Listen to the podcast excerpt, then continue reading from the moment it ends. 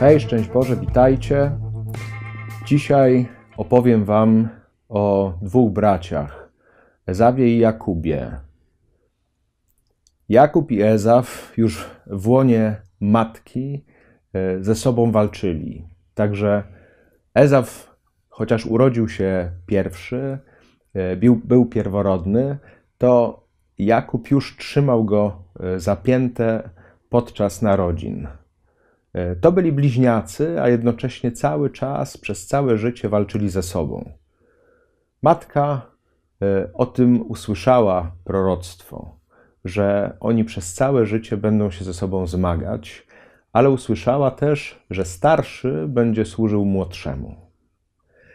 I jak już byli dorośli, Ezaw został myśliwym, a Jakub raczej wolał przebywać w namiocie, Izaak, ojciec, kochał bardziej Ezawa, a Rebeka, matka, bardziej kochała Jakuba. Kiedyś Ezaf wrócił z polowania bardzo zmęczony, tak wycieńczony, że sprzedał swoje pierworództwo za miskę soczewicy Jakubowi. A później jeszcze matka namówiła Jakuba do tego, żeby oszukał ojca. E, I tak ugotowała wspaniałą potrawę i przebrała go w taki sposób, że Izaak dał się oszukać.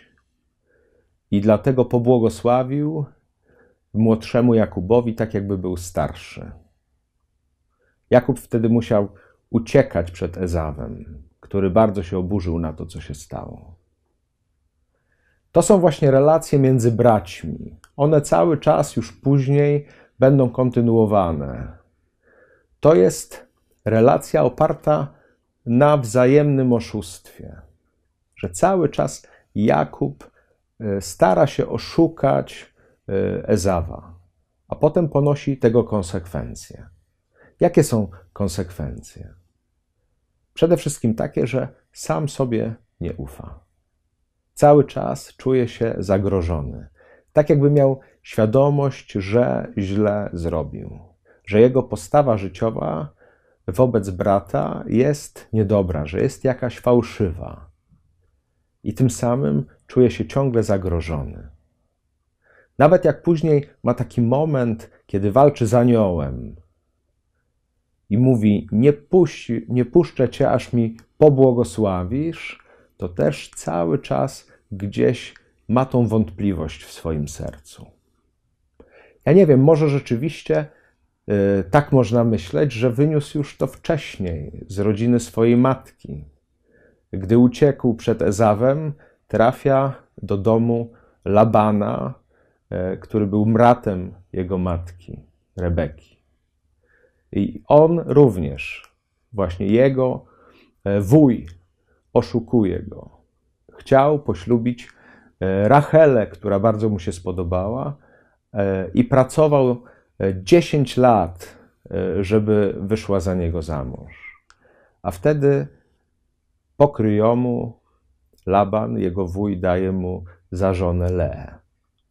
I musi kolejne 10 lat pracować u Labana, żeby zarobić na to, by mógł być mężem Racheli. To oszustwo cały czas jest obecne jakoś w tej rodzinie ono również ma gdzieś zakorzenienie w tym grzechu, e, który był wcześniej. Tak naprawdę grzech cały czas rodzi kolejne grzechy. Te oszustwa, które były właściwe e, rodzicom, przechodzą później na dzieci. Myślę, że wielu z nas ma takie doświadczenie. Jeżeli w domu było jakieś kłamstwo, oszustwo, jeżeli była jakaś nieuczciwość, dzieci to widziały, patrzyły na to, to później bardzo często w ich życiu również to się powtarza. To jest jakaś wielka bieda, która nas dotyka, której doświadczamy. Czasami wręcz spotykam takich ludzi, że robimy to zupełnie bezwiednie. Jednocześnie cały czas mamy jakąś potrzebę rywalizacji. Że właśnie starszy rywalizuje z młodszym, młodszy rywalizuje z starszym, cały czas jakoś siebie wzajemnie y, oszukując. Można powiedzieć, to jest jakoś fatalne, jakieś fatum na tym y, spoczywa, nie? że nie można się z tego wyzwolić. Gdy patrzymy na Jezusa i Jana Chrzciciela, bo bardzo lubię w tym kontekście do nich się odnosić. Jan Chrzciciel był, jak wiemy, starszy o pół roku od Jezusa. Był jego e, przyrodnim bratem. I on, który jest starszy, służy młodszemu. Mówi, że nie jest godzien odwiązać rzemyka od sandałów, tego, który idzie po nim. Że on chrzci wodą, ale ten, który idzie po nim, będzie chrzcił Duchem Świętym i ogniem. A jednocześnie Jezus mówi, że nie ma większego, który by się narodził z niewiasty od Jana Chrzciciela.